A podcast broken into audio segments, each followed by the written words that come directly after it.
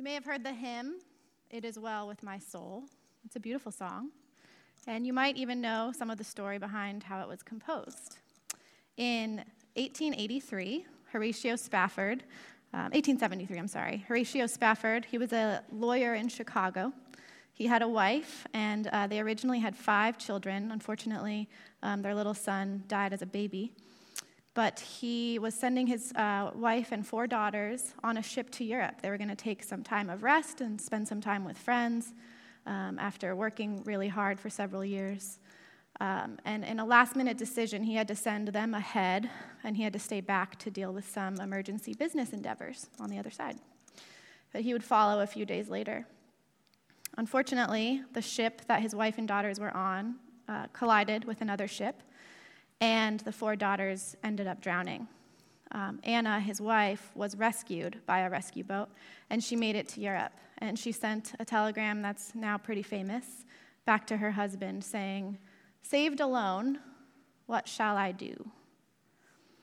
So Horatio got on a, a ship to go meet his grieving wife, and as the story goes, as they were passing over the part of the ocean that it was said that the daughters had drowned, he composed a poem that would then be set to music. That would be the hymn, It Is Well With My Soul. The opening verse is When peace like a river attendeth my way, when sorrow like sea billows roll, whatever my lot, thou hast taught me to say, It is well, it is well with my soul.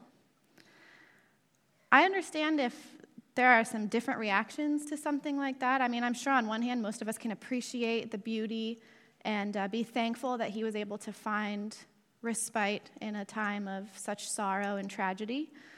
Um, but I also understand maybe if you hear that and you think, you know, I'm going through some things in my life, and if I were to write a poem about it, it would come out a lot more colorful and uh, maybe not you know, maybe the words, it is well, aren't true. Maybe actually you are in a place where you need space to say, you know what, it's, it's not well. It's not well with my soul. And if you're not there now, maybe you know of a time in your life when you were there. I think sometimes tragedy and struggle are even harder for religious folks than non religious folks because we kind of come to the table with some expectations of how life is supposed to go and how things are supposed to operate. And if we really boil that down, when, when something happens that shakes that and shakes us out of how we thought it was supposed to look, it kind of comes down to two misconceptions. It kind of reveals two misconceptions that I think are, are pretty prevalent. The first one would be I have a relationship with God, so nothing too bad will ever happen to me. I mean, I pray, I read my Bible, I help others, I serve others. So I'm, I'm doing everything right, and I'll get good things in return, right? I won't have to maybe go through quite the suffering that other folks might go through. Or maybe the other misconception, which is not unique to religion, is once I get blank, then I'll be content and satisfied. Uh, maybe it's a job, maybe it's the house, maybe it's moving to a new city, maybe it's the spouse, maybe it's kids, whatever it is there's a thing in the future. And once I get that, then maybe this kind of turmoil or angst or emptiness or longing that's inside of me will, um, will finally go away. What's interesting, if you study um, developed countries versus non developed countries or developing countries, you might think that the suicide rate would be higher in countries in, that are not quite developed because there are fewer resources, there's more stress, um, every day is, is harder in a developing country than in a developed country. What's interesting when they actually looked at the data was that suicide rates are by far the highest in developed countries, and specifically, they're the highest in countries and even in individual states within the United States where other markers of life satisfaction are the highest and where they are thriving economically. I think if we dig into that a little bit, we might find that people are plagued by a loss of meaning when they feel empty and don't know why they feel empty.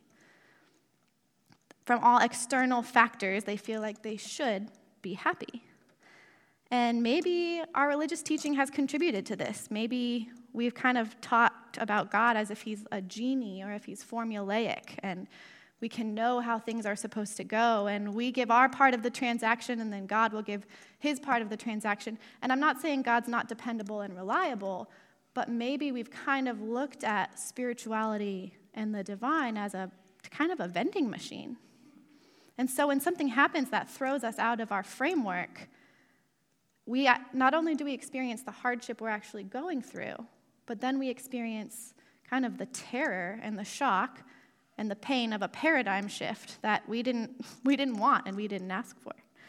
It can leave us feeling confused, frustrated, and maybe the most potent one is kind of feeling abandoned. I mean, these don't seem like things that we're supposed to feel as church people, right? Or people who know God or at least felt like we knew God. And one way to think about it is this might be a marker that you have found yourself in the wilderness. Figuratively, um, but sometimes literally too. And when you're in a wilderness situation, you feel lost and alone, unsure of the future, you're on totally uncharted territory, you don't have a map. Um, it feels like danger is all around you. You don't know where you, can, where you can step or who you can trust sometimes. And you're not even sure that you have the tools to make it out. I mean, the framework that used to work for you doesn't work for you anymore and you are leaving one thing, but you have no idea what the next thing is. But the thing is, there's actually a lot of stories of the wilderness in Scripture. Um, children of Israel, Joseph, Moses, Hagar, Elijah, David, Job, John the Baptist, Jesus, and Paul. And those are, that's just a short list, had transformative wilderness experiences. And in addition to the ones from Scripture, several of the leaders throughout history and church history um, who would go on to lead and carve out the direction of the church had times where they felt totally confused and even abandoned themselves. Distraught. I mean, this is from the Bible. This is Psalm 22. I'll read you this verse. It's uh, 1 and 2 of Psalm 22. My God, my God, why have you forsaken me? Why are you so far from saving me, so far from my cries of anguish? My God, I cry out by day, but you do not answer, by night, but I find no rest. And this is David. This is the guy that slayed Goliath. And let me tell you, I've seen a lot of teachings and Bible studies about the slaying of Goliath, but I haven't seen a lot of Bible studies on these verses. It's interesting that this that first phrase, My God, my God, why have you forsaken me, is what Matthew records as Jesus cries out on the cross. And maybe that should pique our interest a little bit. Here's another psalm of David, Psalm 42. I say to God, my rock, why have you forgotten me? Why must I go about mourning, oppressed by the enemy? My bones suffer mortal agony as my foes taunt me, saying to me all day long, Where is your God? You know, it's interesting that last line, as my foes taunt me, saying to me all day long, Where is your God? I don't know if you've ever experienced this, but if, if you're secure in yourself, what other people say doesn't really bother you too much. But if someone says something that makes you react really uh, vehemently, that's maybe not typical to your character, it kind of points maybe there's like an insecurity in you that they're poking at. Um, and, and, and you have to look inward to see that. And so, the, if his foes were taunting him, Where is your God? that, that probably bothered him because he was saying, Yeah, where is, where is God? Where are you, God? Can you imagine if a church had those verses in their About Us section of their website? People were searching for churches to go to, and that's the defining verse that they chose. We can take it even a little further and, and look at Jesus uh, right before he was betrayed to his crucifixion. This is Matthew 26, 36 through 38. Then Jesus went with his disciples to a place called Gethsemane, and he said to them, Sit here while I go over there and pray. And he took Peter and the two sons of Zebedee along with him, and he began to be sorrowful and troubled. Then he said to them, My soul is overwhelmed with sorrow to the point of death. Stay here and keep watch with me. If you know the story, Jesus cried out three times to avoid the pain and humiliation that awaited him if it was at all possible. But if it couldn't be avoided, he said he would surrender. And Jesus was not granted a magic way out. The only way out for him would be through. And his closest friends would desert and betray him.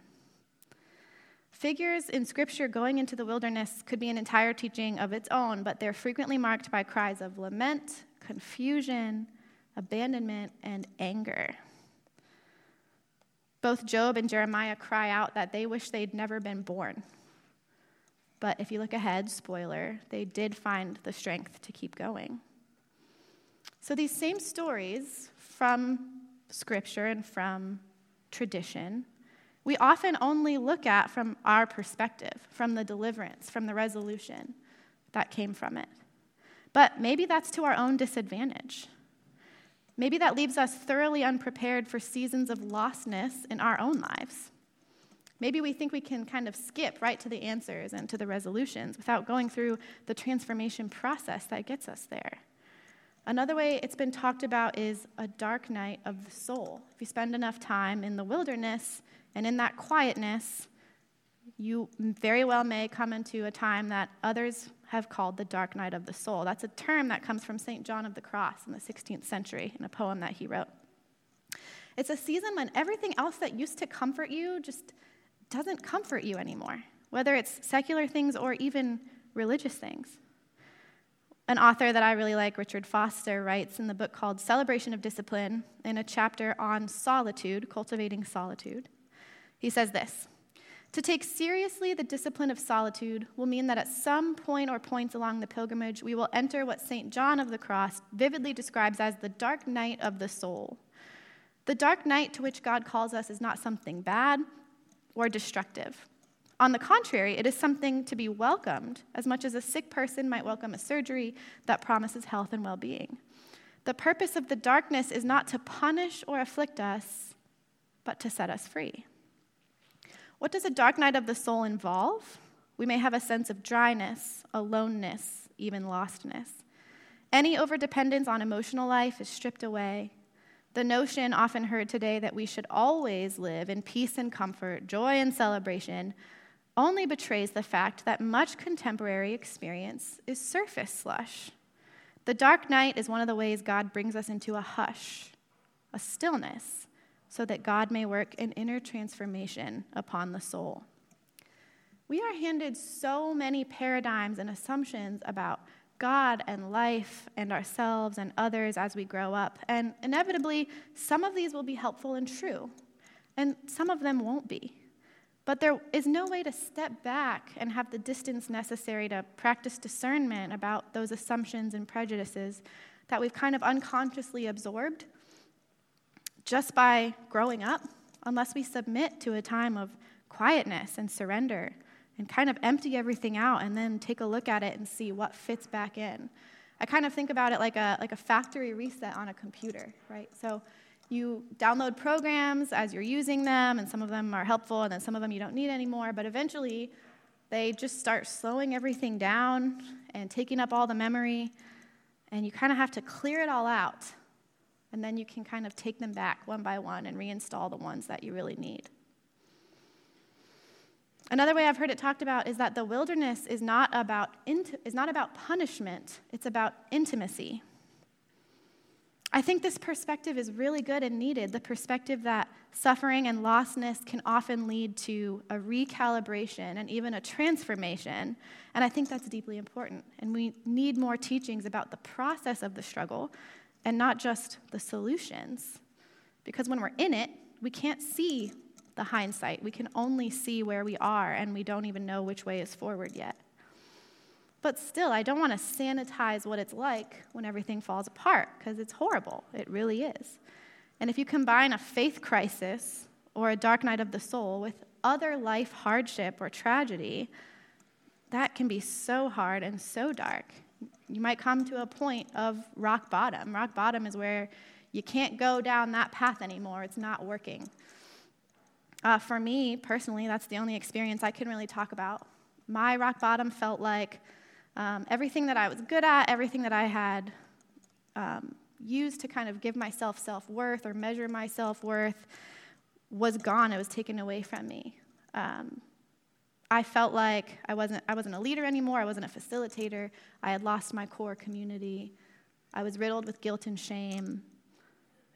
And that's the rock bottom that I found myself in. And in that place, when everything kind of, I was really good at running from the pain and the emotions for a while. And then when I lost the energy to do that, everything kind of crashed in, and I had no choice but to sit with it. And this might sound weird, but it kind of sounded, it kind of felt like um, everything from my framework of thinking kind of told me that there wasn't any objective greater purpose for my body to function anymore, for, for me to have life. But as I sat in that place and let, let it crash over me finally, I realized I was still breathing my air, my, my lungs were still taking in air, my heart was still beating. It kind of felt like my body was betraying me, but life was still happening. My deepest fears were realized, but they didn't kill me. Life was still working in my body, even if the framework for how I thought life was supposed to work didn't. And so I wish I could say that then I came to one magic thing that made everything better all of a sudden, but that's just not how it was. It was a tedious trudge for a long time of putting one foot in front of the other. But eventually, little by little, I came to perspective of a new worldview that accounted for the hard things and didn't require me to sweep them under the rug. It, it, allowed them to be brought into the light and given voice.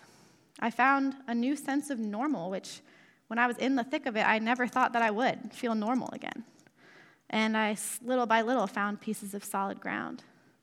So it's not that I stopped wrestling, but I think I just learned how to wrestle forward as Winston Churchill said, if you're going through hell, by all means, keep going. And I want to share a mindset that really helped me to do that. Um, to require, and it, it, doesn't require much religious or supernatural framework to, um, to kind of absorb this view that maybe is just kind of the visual image that you need to start putting things in motion towards a place of health and hope. It doesn't require a lot of, a lot of faith necessarily. Um, but it just it does require just the relinquishing of our cynicism, kind of the the audacity to believe that things maybe could get better. And so it's wrapped up in this. Life is coded to thrive in the right environment. In the very blueprint of life, in our very DNA, we are coded to heal and to thrive with the right environment. We know this is true of plant life and animal life. If you have a good seed and it has the right soil and nutrients and sunlight and water, it's going to grow appropriately. And same thing with baby animals. But is the same true for human life? And especially, what about when we start talking about like the spiritual, like the inner life? If given the right ingredients, the right environmental factors, can we thrive and can we heal?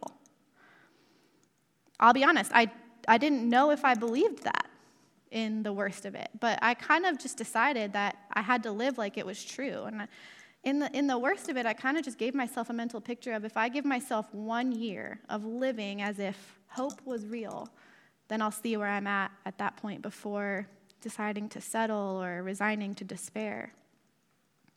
So I want to share quickly eight elements um, that help cultivate emotional and spiritual health.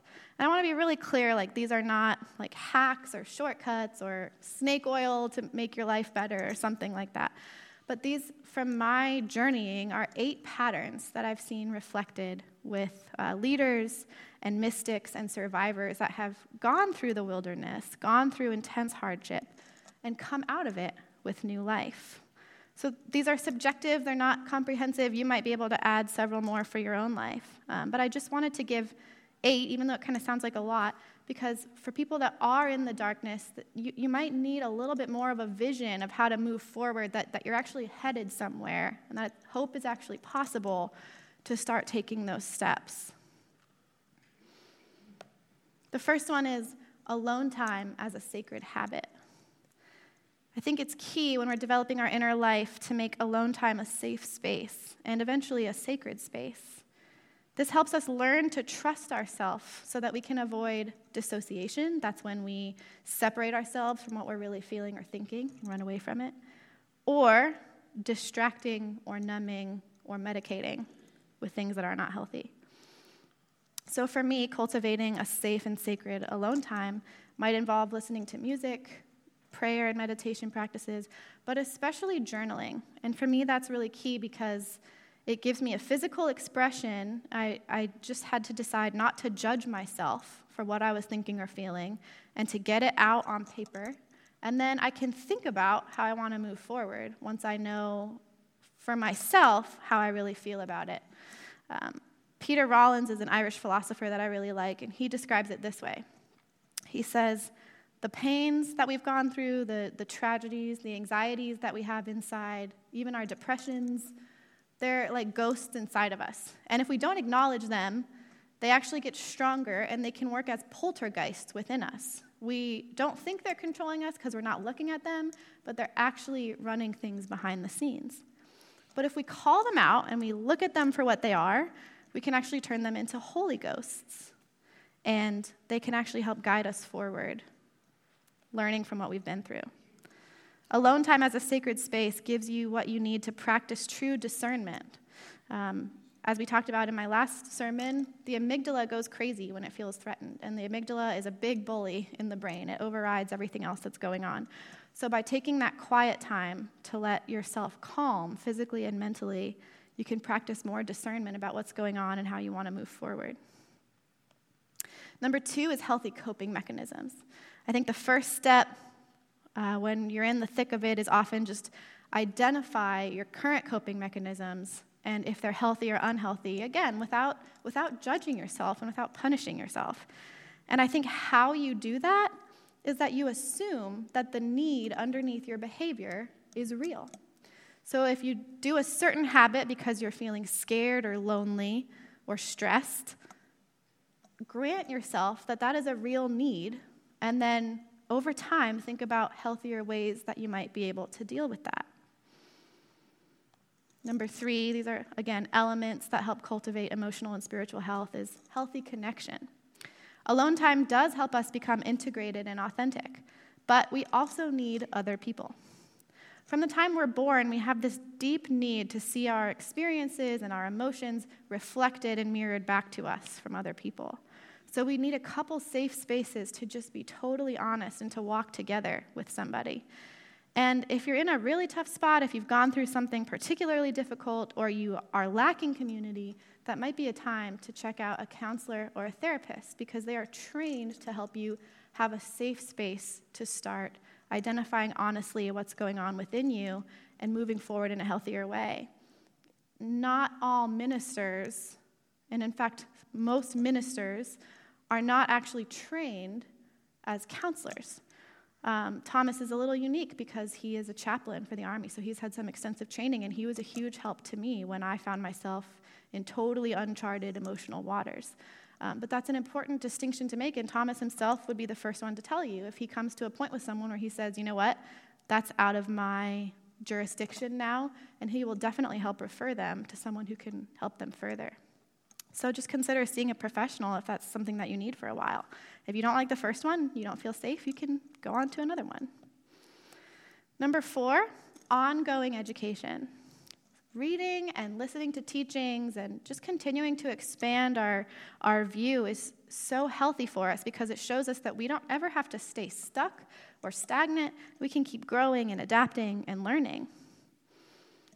If you've been mistreated um, especially in a church context, and you haven't had a lot of examples of healthy relationships, this might be a particular place to focus uh, to research those kinds of things. Because unfortunately, church can be one of the worst places that takes a good concept, like forgiveness, for example, and abuses it or sells it short. Um, all of the psychologists that I've read have said how common of an issue it is to tell someone to forgive before they've actually properly grieved what's gone on. And instead of that wound being healed and brought into the light and dealt with, it's kind of just covered over.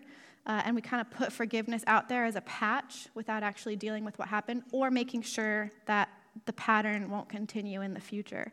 So that's a, a good particular place to focus if you've experienced, um, had something negative, especially in a church context. Number five element for spiritual and emotional health, creative expression. We talked last time about the divine spark, the image of God that's within all of us. Um, I think sometimes creativity can get a, a, a bad rap in uh, churchy circles. Um, I know in my own tradition, we were very careful about the words that we used, and I, I appreciate that. But they didn't want us to use the word create because only God can truly create something out of nothing. And I understand that logic, and I, I kind of I appreciate the reverence that it conveys. But I believe creativity is part of that image of God that He gave us, that we're, we are to share in and we are to express. I mean, the magic of art is that it tells us that we're not alone, that someone has been where we've been, experienced what we've experienced, and hopefully come out the other side. So, art can help us name the pain and it can, it can help us grieve when we have loss to grieve. I think something comes alive in us when we construct or compose something that didn't exist before. And so we can find ways to have creative expression, especially as we're going through hard times. And I think the key is like, don't worry about looking silly. You know, do it in the privacy of your own home if you want. Um, but it's not about your audience uh, or accolades. It's, it's just about your soul. It's about the state of your soul. Six would be rituals and reminders.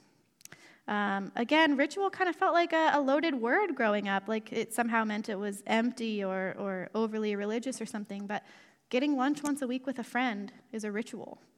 You know, reading with coffee on Saturday morning is a ritual. Having a constant in our schedule helps keep us anchored when other aspects of life are in transition. And this can be especially important for those of us, like me, who tend to withdraw when we start to feel stressed. Um, and then reminders, they can just be uh, little pieces, whether you write them down or, or something that I like to do is I like to make items. Um, I, will keep an item from an experience that was really positive and meaningful for me. Um, and it kind of creates a neural pathway for your brain when you're in a tough spot. It brings you back to a time of hope or love or healing or a goal that you've set for yourself. I got baptized last October as kind of a, a marker of a fresh start, and I got myself these rings when I was baptized. Um, so I'm not, they're not idols. I don't pray to the rings or anything. It's just a reminder. It, it makes a neural pathway in my brain to that time when I realized, you know what, I can have a fresh start. I'm not defined by my mistakes. I'm not defined by what's been done to me. And I can live with new life in reflection of uh, resurrection. That's what it reminds me of. So I keep things like that around that are shortcuts in our neural pathways to positivity, hope, healing, encouragement.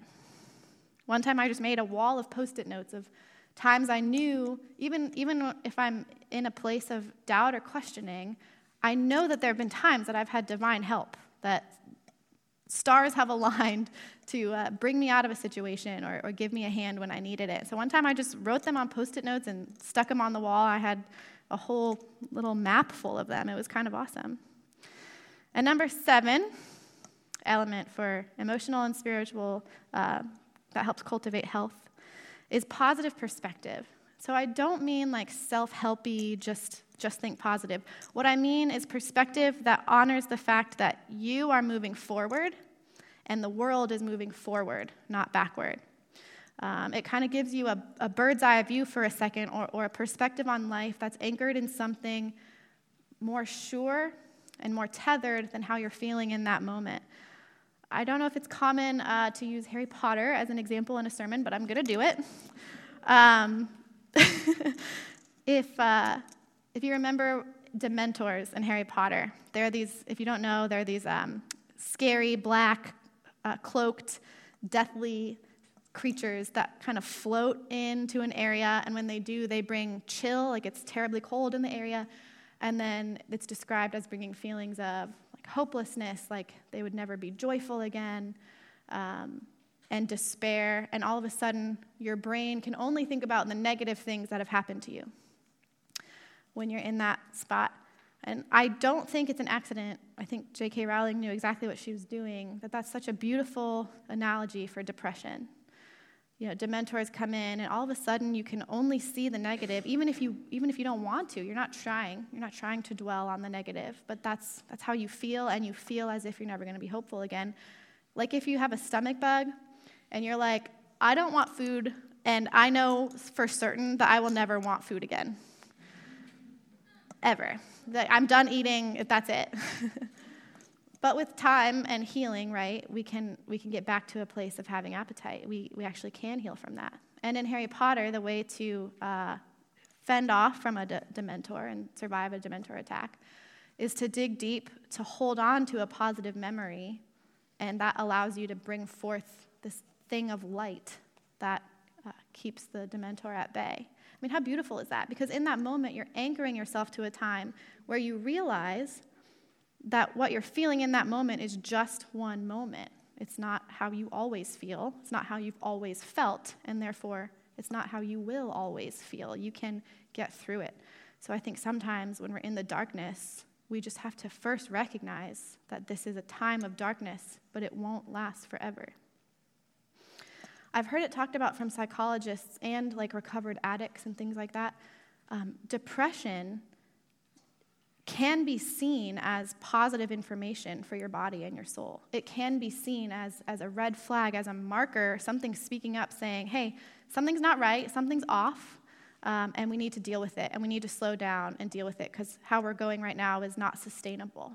And that way, it, it, can be a safeguard. Now, I'm not saying there, there are definitely times where there might be biology or chemical imbalances involved but I'm saying that might not be the only way to look at it. That might not be the first place to start. Medication might not be the first or only place to start. If it's needed, fantastic. But there might be other things that you can do that kind of honor that your body and your soul work together and your mind. And the last element I want to talk about is meaningful service. Um, I, I, really believe that meaningless and purposelessness come from feeling that we are incapable of making a positive impact on the world or for some reason neglect to try. There's this site, they've, I guess they've written books and they have a podcast, but it's mostly like a website um, or a collection of people. It's called 80,000 Hours if you're interested. And honestly, it's fantastic. I'm super thankful for it. But what it is is a lot of young professionals that have gotten together and said, we're tired of the uh, semantic stuff. Um, it, it, has kind of an anti religious vibe to it. And so they're really strong about saying we're going to be evidence based, we're going to be research based about how to have a meaningful life and how to uh, do good in the world, right? So they went through tons and tons of data, and honestly, it, it is. It's very compelling, and I'm thankful that they did that. Um, but these are the revelations that they came up with after going through the evidence. We're happiest when we live relatively simply, there's actually no significant increase in happiness after your salary reaches about um, 45,000 for a single person or 75,000 for a family. There's actually no significant increase in happiness once you're past that point. And to find fulfillment, sustainable fulfillment in your life, you, um, you, you do that best by contributing to making the world better in some kind of significant, impactful way. So they talk about how you can donate well, um, or you can volunteer or work for things that make a, a, that relieve suffering or spread compassion or have some kind of really positive impact in the world. Um, and I'm, I'm thankful, like, like I said, I'm thankful that they have done this research and that this resource is available to people. But I kind of want to say, like, okay, but that's not that's not New Age wisdom. like living simply and pouring out for others that's not New Age. There's actually a lot of ancient teachings and traditions that have contributed to that.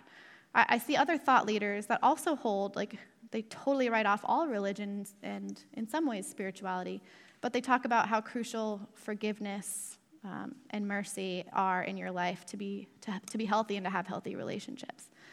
And I don't mean this critically, I just kind of want to ask them, like, have you heard of these original teachings of Jesus from 2,000 years ago?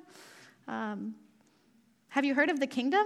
Like this idea of a hopeful new world where suffering can be relieved and justice can abound. I, mean, I just want to kind of point them towards that and say, I'm glad that your evidence led you there, but you're, you're not really the first one to get there. I think it's important to maintain the perspective that life is a gift and our job is to steward it. But I know, I know that in the worst of things, life doesn't feel like a gift. It feels much more like a burden. What I'm saying is that if we can take time to get quiet and maybe reconnect with nature and things like that and art, we might just sit still for a second and remember that we are on a planet that is the exact size and distance from the sun to hold an atmosphere of exactly the right gases to sustain life. We have a self replenishing, self purifying water system. We have a built in 24 hour rhythm to life. And we have incredible complexity and beauty in the natural world to enjoy. So maybe thinking about things like that can remind us that life is a gift, even when it doesn't feel like life is a gift. Or another way to think about it, for you personally, I mean, how many diaper changes were contributed to bringing you into non infanthood, to bring you out of infanthood? How many meals have been made for you and served for you to reach adulthood? How many school lessons and exercises from teachers all throughout the years and your parents helping with homework or whoever helped you with homework to get you to the point where you can read and write and spell and think and communicate and relate to other people? So I think taking care of our soul is our first priority as adults to stewarding life because we really will thrive when we give ourselves the right elements. For me personally, 2008 and 2017 were by far the two hardest years of my life. They both involved loss and pain and isolation, loneliness. But when I look back, I see that it was 2008 and it was 2017 that gave me the space to actually figure out who I was and what I wanted, to kind of free myself from some really strong tendencies to people please everyone else to my own destruction. They are the years that taught me how to step outside of my comfort zone. They are the years that taught me to practice contentment, even when I don't feel content in the moment. They are the years that taught me strength and endurance and creativity. In the beginning of 2017, when I had first arrived in Bloomington, and it was a real rough transition up here, I found myself in a counseling center in a certain building at IU, kind of just out of desperation. I really just didn't even know which way was up. I was just in a pretty desperate place. In a couple weeks, I'm returning to that same building to start grad school. I'm, I'm not saying that to boast at all. I'm saying that because you don't really know hopelessness unless you've been there and you felt like there's no way that tomorrow will be better than today or that I'll be able to get back to a place of adventure and curiosity and motivation. And sometimes in those moments, testimonies speak to us when intellectual arguments and theological arguments just kind of fall flat. What I'm saying is that if you're in the wilderness, it does. It's, it's horrible. It's terrible. But you're in good company if you find yourself there. And I believe that you are coded, that we are all coded in our very DNA to come out of it better and stronger and more compassionate and with more wisdom than when we went in. Maybe, coming back to the song, what's going on is that if our soul is not healthy, even a good life externally can feel empty and meaningless, or tragedy can feel totally hopeless. But maybe when our soul is healthy and cared for, we can go through even the hardest things and survive them. And maybe not, not only survive them, but come out recalibrated and transformed. We don't have to be scared of grief because we know that grief will run its course. When we know that it won't last forever, and when we get to the place of learning to listen to what we need, we kind of have this peace come over us because we're finally in a sustainable place. We'll take as much time to rest as we need, but we're moving forward. I think it's possible to get to a place where you say, It is well with my soul, and it's not just some kind of band aid or covering or uh, sanitizing of what's really going on. So we can wrestle forward, first for our own mental and emotional health, and then to help bring the kingdom of mercy and justice and radical love to earth. Maybe we don't need to try to save ourselves or our friends from the wilderness, but instead we just need to learn how to walk it well and how to walk it together. Let's pray. God, I just thank you for the opportunity to gather together and to share stories, how powerful it is to know that other people have walked the places we've walked, they've been through the things that we've been through. God, if we're in a time of the wilderness right now, help us to understand that if there is breath in our lungs, our story is not done. Show us that you are a waymaker. That's what people have been saying about you for thousands of years. A lot of us don't see a clear way right now. So help us to wrestle in the right direction. Help us to stop and breathe and appreciate every once in a while how far we've come so far. Help us to trust and see how we are wired and coded to move towards health if we give ourselves the right ingredients, the right environment to do so. Help us to love each other well and be safe spaces for each other. God, give us today what we need because we know that tomorrow you'll do the same thing for tomorrow, and the next day you'll do the same thing for that day. I just thank you for everyone here and anyone who might be listening online or watching again later. In Jesus' name, amen.